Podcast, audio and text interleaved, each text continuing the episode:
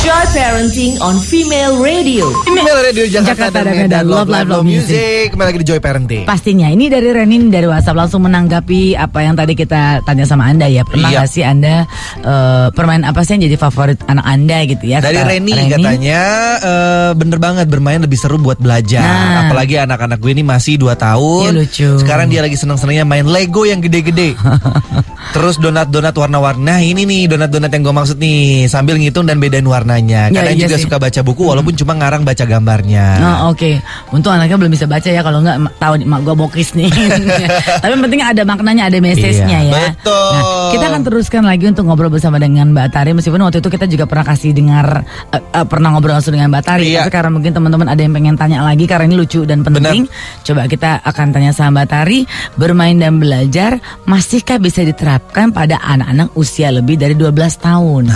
Coba Mbak Tari, jadi gimana ya? Ini untuk bermain sama belajar, kira-kira masih bisa nggak ya diterapin sama anak-anak yang usianya sudah lebih Iya. dari 12 tahun?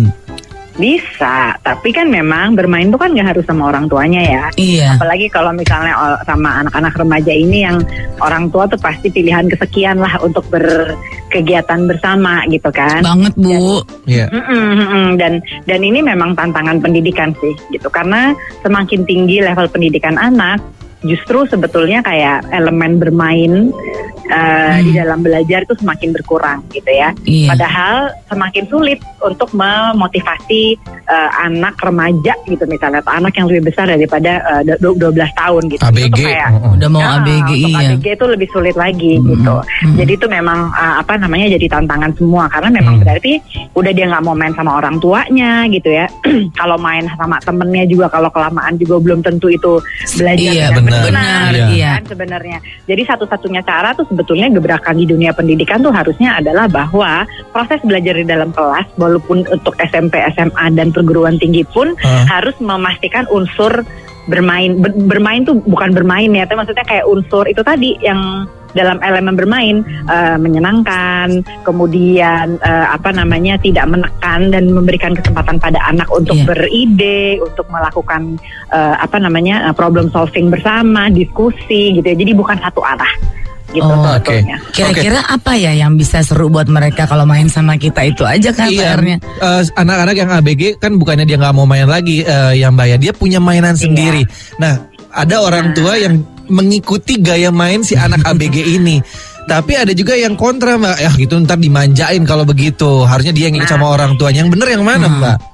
Nah miskonsepsinya adalah kadang-kadang orang tua merasa kalau remaja anak-anaknya udah nggak mau main sih sama kita lagi. Oh, gitu ya. eh. Padahal sebetulnya uh, kalau padahal sebetulnya kalau ditanya sama anak-anak, anak-anak tuh bilang papa mama soalnya udah nggak terlalu seru lagi diajak main gitu. Banget. Kalau dibayangin dulu waktu kita waktu anak-anak masih kecil ya, anak-anak ngelosor di lantai pun kita jabanin, kita ikut ngelosor di Iya. lantai, kita ikut Udah. main pedang-pedangan, Banget, kita ikut uh-uh. jongkok-jongkok di pasir gitu ya. Asli. Tapi sekarang kalau anak-anak kita remaja misalnya lagi main game, kita mau nggak duduk dan ikut main game sama mereka? Enggak. Iya aku sih udah Males. minder ya karena mereka Iya, pintar. kan, karena kalah. Asli Bu. ya udah gitu katanya saya nanya melulu. Mm-mm. Kalau kita mereka nonton YouTube gitu, kita mau nggak ikut nonton YouTube sama mereka dan ikut ketawa-ketawa sama mereka? Kita juga udah Oh, relax dunianya ikut itu. mereka ya, iya. Gitu. Jadi kalau buat anak-anak, kalau buat anak remaja, ya habis papa mama juga berubah gitu. Nggak cuma kita yang berubah, tapi papa mama juga berubah gitu sebetulnya.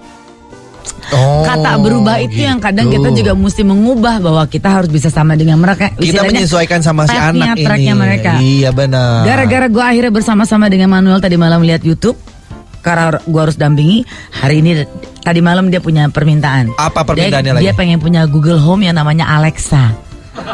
Was, gimana menurut Batari? Google Home tuh yang ada wujudnya Iya, gitu dia ya. cuma bilang, "Eh, oke, please uh, switch off uh, the light. Aduh. Gitu. Oke, Manuel, I switch off the light. Gitu, Bo. Jadi, oke Mama, tolong aku mau cari Google Home namanya Alexa. Akan lo kabulkan atau enggak? Menurut lo? Kayak ditanya lagi. Joy Parenting on Female Radio. For more info, follow at Joy Parenting ID on Twitter and Facebook page Joy Parenting. Joy Parenting, inspirasi anak Indonesia gemilang.